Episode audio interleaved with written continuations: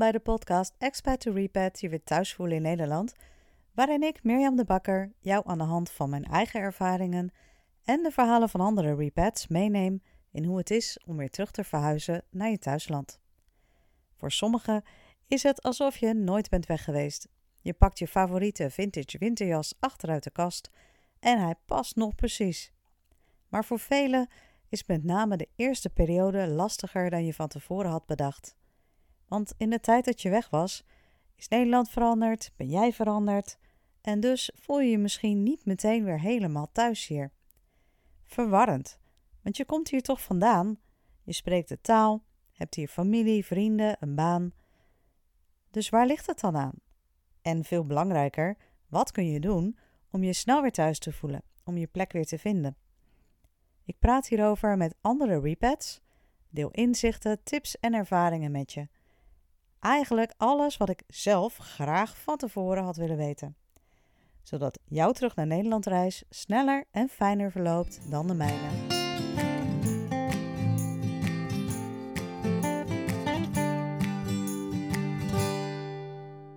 Welkom en fijn dat je luistert.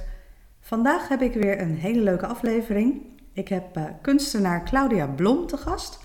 En Claudia die heeft de afgelopen 20 jaar grotendeels in het buitenland gewoond. Inmiddels uh, is ze terug in het mooie, ondergewaardeerde Almere. En vandaag uh, deelt ze haar verhaal. En dat vind ik superleuk. Dus Claudia, welkom. Fijn dat je er bent. Dankjewel Mirjam. Ik vind het leuk om er te zijn. Ja, we zitten aan mijn keukentafel vandaag. ja, dat kwam zo uit. Ja. Dus gelukkig konden we hier uh, in gesprek. Precies. Ja, ik heb haar wel natuurlijk, ik heb Claudia wel gevraagd om een foto van, uh, van het atelier. Want ja, eigenlijk is dat een veel mooiere omgeving. Um, maar die gaan, we, die gaan we lekker delen uh, op alle socials. Dus dan zie je toch een beetje waar Claudia vaak verblijft. Um, nou, dan gaan we, gaan we eens even in jouw verhaal duiken. Uh, op een dag zijn jullie verhuisd. Naar het buitenland, ja, ja. Dat klopt. We zijn eigenlijk in een heleboel stappen verhuisd. Uh, ik denk dat we daarvoor een heel eindje terug kunnen gaan. Een redelijk cliché verhaal, denk ik. Ik leerde mijn man al heel jong kennen. Nou ja, ik kom uit Den Haag. Uh, ik studeerde in Maastricht, hij studeerde in Delft. We hebben elkaar daar tegengekomen. Um, en zijn studie en daarna promotie leidde hem um, steeds verder de diepte in qua werk. Na zijn studie werden we gevraagd om naar Enschede te verhuizen voor zijn promotie. En dat voelde voor ons een klein beetje als de eerste expat-posting vanuit Den Haag. En toen hebben we dus vier jaar in uh, Enschede gewoond. En toen hij klaar was met zijn promotie, werd hij gevraagd om te komen werken in Seattle.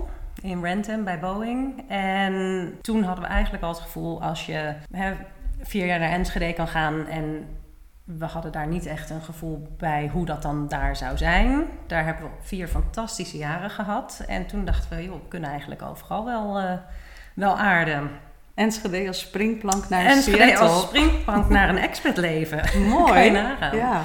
ja, dus wij zijn uh, in 2003 uh, getrouwd voordat we naar Amerika vertrokken. En toen zijn wij neergestreken in Renton, Washington. En daar hebben we twee jaar gewoond. Um, wat een hele leuke stad was. We hebben daar een hele leuke tijd gehad. En daar is onze oudste kind geboren. We kregen daar een dochter. En toen zij ongeveer vijf maanden was, toen werden we door um, Shell naar Nederland gehaald. En toen hebben we weer even een periode terug in Nederland uh, gezeten, terug in Den Haag. Daar is onze zoon geboren. En eigenlijk hadden we het idee van, nou, nu gaan we settelen. We gaan nu een huisje en kindjes en dergelijke. En hij begon in zijn eerste week bij Shell met een uh, project in Oman. En hij kwam terug en hij zegt: Ja, Oman is ook wel leuk. Dus vier jaar later vertrokken we met uh, twee kindjes onder de arm van twee en vier naar uh, Muscat. Oké, okay, en, en voordat we dan verder gaan, dan ben ik dan wel even benieuwd. Toen je terugkwam in Nederland, je zei net, je dacht hè, van we gaan settelen. Ja. Um, was je toen, vond je het toen leuk om weer terug te zijn in Nederland? Had je toen zoiets van, nou, die twee jaar Washington was leuk, maar ik, uh, ik ben er weer en uh, is ja, goed zo? Ja, eigenlijk wel. We waren natuurlijk niet heel lang weg geweest en we vonden het vooral heel leuk. We kwamen met een baby, opa's en oma's waren in Nederland. Uh, we hadden ineens weer alle familie om ons heen. Dus ja, dat was eigenlijk wel een hele fijne tijd. Uh, vrij snel daarna was ik in verwachting van mijn zoon. En dat was natuurlijk fantastisch met mijn ouders erbij en uh, de schoonfamilie en ja, iedereen in de buurt. Dus eigenlijk was dat een hele relaxte tijd.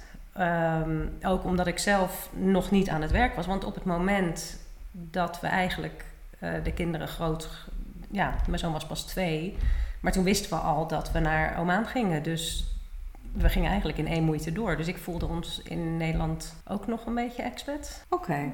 En, en toen Oman, had je dat een beetje zien aankomen? Zo van nou, wist je, wist je van nou, met deze werkgever zit de kans er best wel in dat we weer weggaan? Ja, bij Shell is het natuurlijk wel, toen zeker nog, nu minder, uh, is het wel gebruikelijk dat je, dat je, gaat. ja, dat je naar postings in het buitenland gaat. En wij hoorden al vrij snel van iedereen, nou Muscat is hartstikke leuk, zeker voor jonge gezinnen. En we dachten, we kunnen dit in het buitenland. En uh, we gaan het avontuur aan. En zolang ze nog jong zijn, kunnen we dat wel doen. Ja, ja dat helpt echt, hè? Ja, ja. maar niet wetende dat we daarna natuurlijk nee. nog een heel traject te gaan hadden. Oké, dus, dus kwam op uh, ons pad. En, dus je ging naar Oman? Ja, we gingen naar Oman. En zoals ik al zei, kwam een beetje op ons pad. En we dachten, joh, we doen het. En wat wij altijd tegen elkaar gezegd hebben is... als het niet bevalt, kunnen we altijd terug.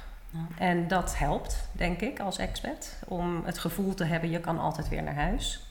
Ja.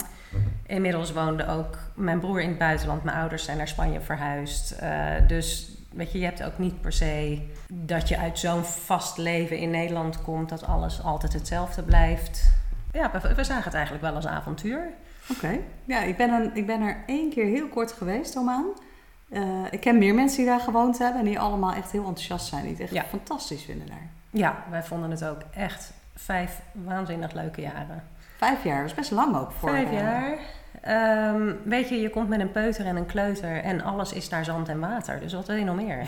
ja. Dat had ik het niet bedacht. Het werk was leuk. Ja. Uh, er was een ontzettend uitdagende sfeer voor de werknemers, maar daarbij ook voor de gezinnen. Je kon van alles doen. Je kon je uh, op allerlei manieren ook als vrijwilliger inzetten. Um, en je hebt kleine kinderen, dus je bent toch nog heel veel met je gezinstijd bezig, denk ik. Wij tenminste. Ja, ik vond het heerlijk in het buitenland om gewoon tijd te hebben.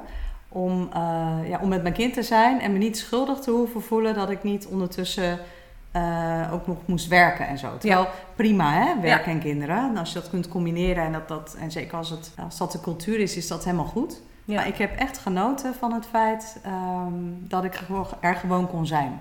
Ja, ik ook. Ik kon dat ook. En misschien hielp het wel dat ik natuurlijk uh, op het moment dat wij gingen trouwen, ben ik gestopt met werken omdat we naar Amerika verhuisden. Ja. En daar had ik geen werkvergunning. Dus dan zit je ineens, na altijd fulltime te hebben gewerkt, zit je ineens uh, in het buitenland en heb je niet zoveel om hand. Dus dat was voor mij sowieso al een proces dat ik mijn nieuwe rol moest vinden. Dan komen kinderen. Dus ik was ineens thuisblijfmoeder. Dat, dat was niet iets wat ik altijd geambieerd heb. Nee, maar dat niet bovenaan je te doen. Niet per se, maar het beviel me wel zo goed dat ik denk ik die rol al had voordat wij naar Oman gingen. En ja ik merkte daar ook wel, er kwamen zoveel jonge gezinnen, maar ook vrouwen die zelf een carrière hadden opgegeven. Ja, die stonden er best wel anders in dan ja. ik op ja, dat moment. was het eigenlijk een organisch verhaal. Ja, voor mij, ik was dat al. En dat was voor mij niet een hele grote overgang toen we naar uh, Oman gingen. Dus het beviel mij prima. Ik vond het zalig om, uh, om dat te doen. Ja, om dat te doen. En dus vijf jaar Oman. Toen was het gewoon, had je, waren jullie zelf uh, toe aan een andere stap? Nee, niet per se. Dat ging ook weer heel uh, automatisch. Ja, dat heeft bij ons toch altijd als leidraad gehad dat het werk dat bepaalde. Mijn man kreeg een andere baan en we vertrokken naar New Orleans in uh, Amerika. Dat vonden we ook heel leuk, omdat ik denk Oman voor jonge kinderen heel leuk is. Amerika heeft iets meer te bieden voor de iets oudere kinderen.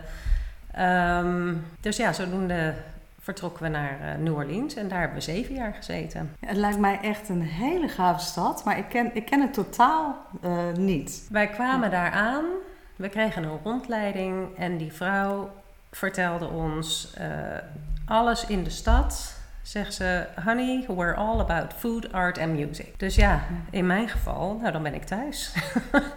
Dat is precies waar we van houden. Dus wij vonden het inderdaad een hele leuke stad. De keerzijde is dat New Orleans ook de meest criminele stad van Amerika is. Wat ons wel het gevoel gaf dat we niet altijd veilig waren. Je kan niet je kinderen gewoon op de fiets naar school sturen. Je kunt niet je kinderen alleen over straat terug naar huis laten lopen. Je kan niet s'avonds na zeven uur veilig de straat op per se. Ehm, en dat was wel iets wat ik, waar ik erg aan moest wennen.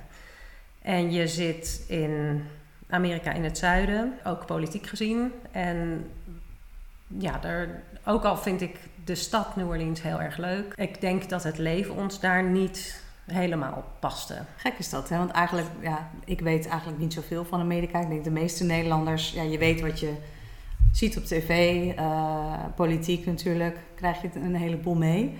Maar dat is een kant, ja, waar je eigenlijk niet zo bij stilstaat. Hè? Je denkt, oh, Amerika, maar daar zijn zoveel verschillen. Ik bedoel, volgens mij is dat met Washington vergeleken dag en nacht. Absoluut. Ja, Seattle was een compleet andere omgeving dan uh, het zuiden en de zuidelijke staten. Plus, wij zaten daar in een hele onrustige tijd dat uh, Trump president werd. Oh, dus dat heeft ook effect op hoe dat allemaal ging. Um, ja, dat speelde allemaal wel mee. Maar goed, we hebben het daar ook heel leuk gehad hoor. De kinderen gingen naar lower school eerst, middle school. Uh, begonnen op een gegeven moment aan high school. En uh, ze konden daar natuurlijk volop sporten. Um, Het leven is er anders. En we zaten daar veel minder in een expat-wereld, uh, omdat je daar niet zo'n grote expat-community hebt. Dus we hadden een veel meer lokale vriendenkring. Uh, dat is wel weer een groot voordeel dan. Vond ik heel leuk. Ja, leuk. Juist, ja. ja. Hey, je zei net, hè, die rondleiding kreeg je en toen zei ze... We're all about art, food and music. Um, dan wil ik toch even art eruit lichten. Want jij bent kunstenaar, dus dat ik voel een verhaal aankomen. Ja. ja, dat beviel me goed. Ik deed dat al een hele poos erbij. En in Oman uh, heb ik vooral heel veel kunnen doen met mijn creativiteit. Hè, voor een kinderfeest en voor uh, de, de knutselclub na school. Maar het bleef altijd wel wat um, amateuristisch. Het heeft er wel altijd in gezeten dat ik daar meer mee wilde doen. En ja, als je dan in een stad als New Orleans komt en de kinderen zitten fulltime op school, dan heb je ook als moeder ineens wat meer tijd om handen. Dus dat was inderdaad mijn eerste stap was naar de kunstacademie daar. Ja, je daar, echt gewoon daar aan de kunstacademie. Wat gaaf. Ja, dus dat, uh, ze hadden daar een hele leuke uh, Academy of Fine Art. En daar heb ik uh, eigenlijk drie jaar volop aan uh, bijgeleerd. Maar wat voor kunstenaar ben je? Hè? Want ik bedoel, kunstenaar kan beeldhouden, schilderen. ja, ik ben er niet zo in thuis. Ik kan het heel erg waarderen. Ik heb ook veel kunst hangen, maar ik, ik kan er bijna van, zeg maar. Ik heb me vooral verdiept in tekenen en schilderen. Ik ben naar de school gegaan daar en gedacht, ik begin gewoon eens helemaal bij de basis. Dus ik ben begonnen bij um, basis tekenen en daarna uh, de volgende stap, het intermediate en advanced. Daarna was ik zo verslaafd dat ik doorging met olieverf en met uh, abstract acryl en met color and design en zo uh, ja, verdiepte ik me eigenlijk steeds meer in verschillende technieken. Waardoor ik wel ook steeds breder uh, ging ontwikkelen zelf als kunstenaar. Maar ik merkte ook aan mezelf dat ik het gewoon allemaal heel erg leuk vind. En me niet in één richting wilde drukken. Want ik wilde van alles en nog wat doen. En dat doe ik dus eigenlijk nog steeds. En wat ik ook merkte, ik heb in New Orleans op een gegeven moment een, um, geholpen bij het openen van een art- en yoga studio voor kinderen. Uh, dat ging een vriendin van mij doen die um, yoga-instructeur is. En zij wilde meer op kinderen gericht uh, iets doen, maar ze wilde er iets bij. En dat moest um, kunst zijn. Dus nou, daar hadden we een hele mooie match. En daar hebben we de laatste drie jaar van mijn uh, verblijf in New Orleans zijn we daarmee bezig geweest. En dat sloeg ontzettend aan. En niet alleen bij de kinderen, maar ook bij de moeders. Dus die vroegen, ik wil dit ook. En toen gingen we workshops geven en toen gingen we uh, avondjes organiseren. En toen ging ik op een gegeven moment ook lessen geven voor volwassenen. En ik merkte dat ik dat heel erg leuk vond. En ook dat dat heel erg leuk ontvangen werd. En daar is wel een beetje een klik ontstaan van hè, het hebben van je eigen studio en mensen daarin gewoon een leuke tijd bezorgen. Ehm, ja, dat is uh, ja, dus wat voor mij de tijd daar heel, heel fijn maakte. En had je dan ook nog ruimte wel om, uh, om je eigen creativiteit, zeg maar, dus wel zelf ook uh, werk en kunst te creëren? Ja, ja ik heb ook wel heel veel um, in opdracht geschilderd. Mensen die gewoon allerlei dingen wilden hebben. En het leuke is, omdat je zo breed opgeleid bent, kun je eigenlijk ook in alle stijlen iets voor mensen betekenen. En daarbij maakte ik ook dingen die ik gewoon leuk vond. En er was een hele leuke gallery die er daar volop zijn, gelukkig. Ja. Uh, die dat leuk vond om in hun winkel te hangen. En uh, ja, dat was wel succesvol. Heeft dan zo'n stad als New Orleans, denk je, ook echt wel inspiratie? Misschien zelfs wel onbewust. Heeft het je onbewust geïnspireerd? Ik kan me voorstellen als je in Nederland kunstacademie doet. Ik bedoel, oké, dit is heel, heel cliché, maar je hebt hier de mooiste wolkenluchten. Dan ga je daarmee aan de slag. Dus wat, wat heeft in New Orleans voor jou, wat voor inspiratie was dat? Nou, ik kende de Nederlandse kunstmarkt eigenlijk niet zo goed. Ehm, en ik merk nu we terug zijn wel het verschil daarin. En in New Orleans is uh, eigenlijk, ja, het, alles draait om kunst. Dus dat is zo breed. En mensen maken gewoon, maar mensen kopen ook. En ja. weet je, het is uh, van straat tot high-end galleries. Alles, er is daar ook heel veel markt voor. Mensen komen letterlijk uit het hele land om daar kunst te kopen. Dus je ziet continu kunst overal, zowel beeldhouwwerk, zowel straatkunst als uh, schilderkunst in alle vormen en maten. En ja, dat werkt absoluut inspirerend. Maar dan word je daar dus ook wel echt gewaardeerd en gerespecteerd als kunstenaar. Ja, Wat misschien hier ook niet altijd zo is. Nee, de markt in Nederland is daar heel anders in. Ja, ja. ja wel mooi eigenlijk. Ja, dat was heel leuk. Ja, nou vraag ik vaak aan, aan de mensen die hier te gast zijn van uh, hoe heeft dit je veranderd? Maar dat hoef ik eigenlijk niet te vragen, want dat heb je net denk ik wel heel mooi, uh, mooi uh, verwoord. Maar is er nog iets anders wat je uit die cultuur, dat je zegt van nou in Amerika ben ik op die manier veranderd of heb ik iets ontdekt wat ik heel fijn vind, wat ik niet kende uit Nederland? Um, ik denk ja uit Amerika vooral, maar ook wel uit Oman en het leven in een expatwereld. Mm Dus je hebt het zelf ervaren. Hè? Je komt als expat ergens en je, het is alsof je een beetje in een warm bad stapt vaak. Want het is een hele open community. Het is een hele, ja, echt wel een plek waar mensen elkaar betrekken. En je kunt er natuurlijk zo betrokken bij zijn als je zelf wilt. Maar alle mogelijkheden zijn er. En mensen zijn verwelkomend en geïnteresseerd. En hartelijk en gastvrij. Dat zijn de Amerikanen ook, zeker daar in het zuiden. Southern hospitality is niet voor niks een begrip. ja. Ehm, en dat heb ik wel een beetje meer meegekregen. Dat ik even heb moeten wennen van opgegroeid zijn in Nederland vind je dat allemaal heel normaal. Maar ik vond de mensen uit het buitenland gewoon veel vriendelijker. Veel opener, veel, ehm, nou wat ik al zei, gastvrijer. En toen dacht ik, wat zijn wij als Nederlanders toch... En wat afstandelijk. Afstandelijk en cooler en gewoon heel erg met ons eigen ding bezig. Um, ja, ik denk wel eens, het is misschien ook een beetje, uh, volgens mij bij Noorwegen, Zweden, zeg maar, wat, wat noordelijker landen. Ik leg het altijd uit, ik ben als kind in, in Frankrijk ook opgegroeid. Um, hoe warmer het is, hoe meer je buiten leeft, hoe socialer op de een of andere manier je met elkaar bent. Ik weet niet wat dat is. Hier zijn we natuurlijk een groot deel van het jaar binnen. je eigen muren. En daar word je natuurlijk ook... Ja, ik, weet, ik denk dat dat wel invloed heeft op de cultuur. Ja, dat denk ik ook. Maar als je bedenkt dat wij daar als gezin mensen leerden kennen... omdat je kinderen toevallig in hetzelfde voetbalteam zitten of iets dergelijks... Um, het was letterlijk, zij vieren met hun hele familie Thanksgiving... En daar nodigen ze je bij uit. Kom erbij.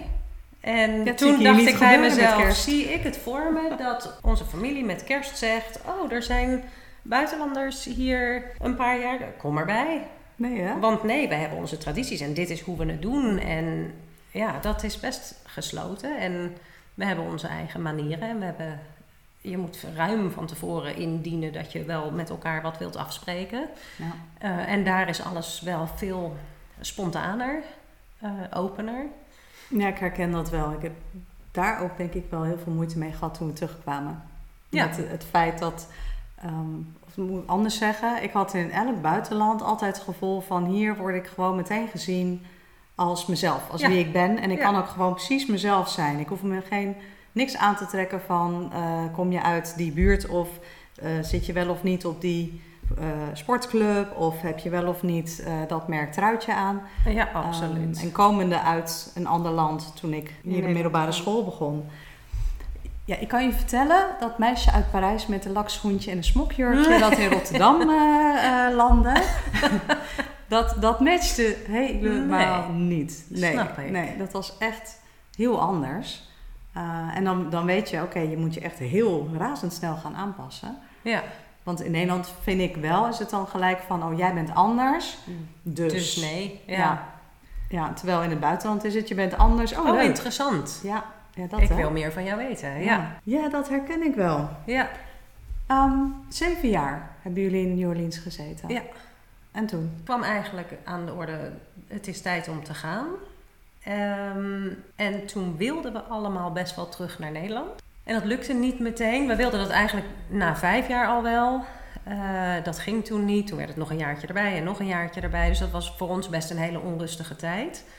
Maar um, we hadden allemaal zoiets van, we willen eigenlijk best wel naar Nederland, ook qua leeftijd van de kinderen, dat we dachten, dan kunnen ze nog een aantal jaren middelbare school, zeker hun puberteit, in Nederland doen. En het voordeel daarvan vind ik, er is geen land zo vrij voor de jeugd als Nederland. Waar ze zelf op hun fietsje naar school kunnen, waar ze met vrienden af kunnen spreken in de stad, waar ze zelf naar een sportclub kunnen, noem maar op. Um, dus daar zagen we wel ook de voordelen van. En ook voor onze kinderen die toch het grootste deel van hun uh, leven in het buitenland hebben gezeten, toch nog een soort wortels, wortels te schieten in Nederland, waar onze wortels ook liggen. Um, dat ging niet zonder slag of stoot. Dus op een gegeven moment kwam er toevallig een aanbod voor een baan in Oman. Of we terug wilden komen. En tot onze eigen verrassing zeiden we eigenlijk alle vier volmondig: Oh ja, is goed. Terwijl we het idee hadden, we gaan niet meer naar het buitenland, hadden we dus daar zo teruggegaan. Dus dat vond ik ook wel een grappig uh, teken. Omdat inmiddels is dat het leven wat je kent, hè? Ja, ik denk het. Maar dat zagen we allemaal wel zitten. Maar goed, dat werd het niet. Uiteindelijk werd het toch Nederland. En um, toen uh, gingen we dat voorbereiden. En dat begon ik heel georganiseerd al in november mee, want we gingen in het voorjaar verhuizen. Dus ik dacht ook, oh, schrijf de kinderen even in voor een internationale school. Ze zaten inmiddels tegen het einde van de middelbare school. Dus het aansluiten in het Nederlandse systeem uh, zou wat ingewikkelder zijn. Dus we zeiden, dan kunnen ze naar een internationale school. En die, ons huis in Den Haag uh, was dus de Haagse school, uh, de logische keus. Die zat vol. En toen gingen we naar de volgende school en de volgende en de volgende. En de acht internationale scholen waar ik ze probeerde in te schrijven, zaten allemaal vol en zaten ook de wachtlijsten vol. Dus dat maakt dan die keuze een beetje moeilijk. Um, totdat we van iemand hoorden: heb je Almere al geprobeerd? En ik wist niet eens dat daar een internationale school zat. Nee, ik ook niet. Volgens dus mij helemaal niemand. Nee. nee. Dus toen belden wij die school in Almere en die zeggen: ja hoor, wij hebben plek zat. Ja. Ja. dus daar zet je dan ook je vraagtekens bij. Maar goed, aan de andere kant dachten we, joh, ze moeten nog twee en vier jaar. Het zal wel goed zijn. Uh, we kunnen dan in ieder geval ergens starten en dan kijken we daar vandaan wel. Dus wij behandelden Almere een beetje als een volgende expat posting. Gaan we dat maar vier jaar doen en dan gaan we daarna wel weg. Maar tot onze grote verrassing uh, bevalt het daar ontzettend goed. Want eigenlijk wist je van Almere net zoveel als van Oman toen je erheen ging. En je weet het ook vanuit Rotterdam. Als je uit Den Haag komt, heeft Almere niet een heel sexy imago. Nee, nou, dus, daar begon ik ook met Almere, uh, Almere is ondergewaardeerd. Ik ken inmiddels steeds meer mensen in Almere. Dat zijn allemaal hele leuke mensen. Dus ik begin ook wel... En daarbij, uh, iedereen die in Almere woont zegt... oh, ik wilde hier nooit naartoe, maar sinds ik er ben wil ik nooit meer weg. En dat snap ik wel. Dus ja, we hebben het daar heel goed. En... Um, hebben we een fijn huis gevonden en zijn daar gerepatrieerd. Weliswaar in corona, dus dat was wel een beetje lastig. Ja, dat, ja, dat lijkt me heel lastig. Ja. ja dat is dat land nog een stukje ingewikkelder. Ja. ja. Maar je, je hebt wel overleefd met elkaar, dus dat vind ik dan ook wel weer knap. Zeker. Dat je dat als gezin dan wel goed kunt, uh, kunt handelen. Want voor hetzelfde geld had je na een half jaar gezegd van... we worden gillend gek, we gaan toch naar Oman. Ja, maar dat heb je Nou, misschien was het maar goed dat we die hele coronaperiode midden in die verhuizing zaten. Want we hadden genoeg om handen. Ja, ja is ook weer zo. Hey, en uh, nou ja, je bent nog steeds kunstenaar, dus je bent niet gestopt met kunst maken toen je wegging uit New Orleans. Dus wat doe je nu dan? Nee, dat klopt. Ik ben uh, toen we eenmaal gesetteld waren in Almere en uh, COVID daar alles weer een beetje toeliet. Toen kwam het op mijn pad dat er een teken- en schilderdocent wegging bij een schildercursus. En daar ben ik toen ingestapt. En via via leerde ik Michael Gaman kennen, die uh, op zoek was naar een studioruimte. En die vroeg of ik die wilde delen. Er kwam een ruimte vrij op uh, de Steiger in Almere Haven. En daar zijn we samen een, um, zijn we die ruimte gaan uh, huren. En toen bedacht ik, dan is het tijd om mijn eigen studio te starten. En eigenlijk een beetje wat ik in Amerika al deed, maar dan... Echt helemaal van jou? Echt helemaal van mij en uitbreiden en ja, mensen hosten. Dus je heet dan ook gewoon Studio Claudia Blom? Ja, dat klopt. Kijk! Dat scheen een logische naam te zijn. ja, en daar ben ik uh, gestart met mijn eigen uh, werk te maken. Maar vooral richt ik me dus op het uh, organiseren van wekelijkse groepen die bij mij komen tekenen en schilderen. Het is een open studio, dus mensen kunnen zelf hun, uh, hun gang gaan. En ik vind het vooral heel erg leuk om mensen te begeleiden. Maar ik heb gemerkt dat ik het ook heel erg leuk vind om mensen te leren kennen en een plek te bieden waar zij hun creativiteit kwijt kunnen, maar ook waar ze gewoon een stukje sociaal leven vinden en ja. want het leuke is dat jij dus ook gewoon repats en expats ja. Zeg maar, die komen ook op je pad. Die komen ook gewoon in de, in de studio. En die vinden daar toch gewoon iets wat, wat herkenbaar is. En ik denk iets wat je altijd blijft herkennen in elkaar als expert repet. Ja. Uh, zonder hoogdravend te klinken, maar het praat gewoon makkelijker. Nou, ik denk dat je daar de spijker op de kop hebt. Omdat uh, ik vond het eerste jaar terug in Nederland best heel lastig. Het uh, repatriëren had ik verwacht dat dat moeilijk zou zijn, omdat je dat heel vaak van mensen hoort. Maar dat viel me inderdaad uh, helemaal niet mee. En ik kan niet zo goed de vinger erop leggen of dat kwam omdat we midden in die uh, COVID-lockdowns kwamen. Um, het was een heel raar jaar, 2020, 2021 met school. Het was, je, je leerde niet zo makkelijk nieuwe mensen kennen. Dus, en ik merkte ook heel erg wat jij in je podcast dus ook wel eens zegt, je trekt dat vintage jasje zomaar niet meer aan. En je bent toch het grootste deel van 20 jaar weg geweest. De wereld is niet meer hetzelfde als dat je toen verliet. Ehm, Nederland was heel erg veranderd. Ik was heel erg veranderd. En er was een ochtend waar ik uitgenodigd werd door een vrouw uit Mexico. En zij had allemaal andere mensen uitgenodigd die ook overal vandaan kwamen, die toevallig bij ons in de wijk woonden of kinderen hadden op diezelfde internationale school.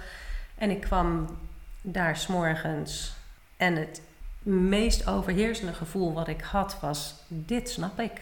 Ja. Hier voel ik me thuis. Dit contact begrijp ik. En dat uh, initieerde ook meteen hele nieuwe vriendschappen en een heel nieuw sociaal leven. En dat is nog steeds grotendeels ons sociaal leven zijn mensen die uh, zelf expat in Nederland zijn of Nederlanders die expat in het buitenland geweest zijn. Ja.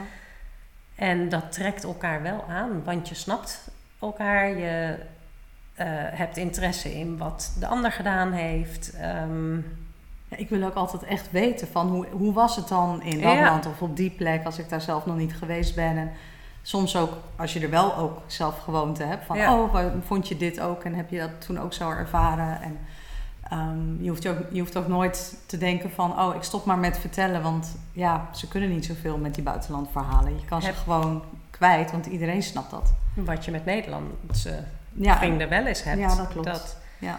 Uh, dat is ook wel begrijpelijk, want die interesse is er niet altijd omdat er geen beeld bij is. Er is geen begrip voor hoe dat dan was. En Nee, wat ik ook wel eens benoem is dat uh, het leven, life happens ook als je ergens anders woont. Hè? Dus je maakt tuurlijk, het is een verrijking van je leven. Je maakt nieuwe vrienden, je leert andere plekken en culturen kennen.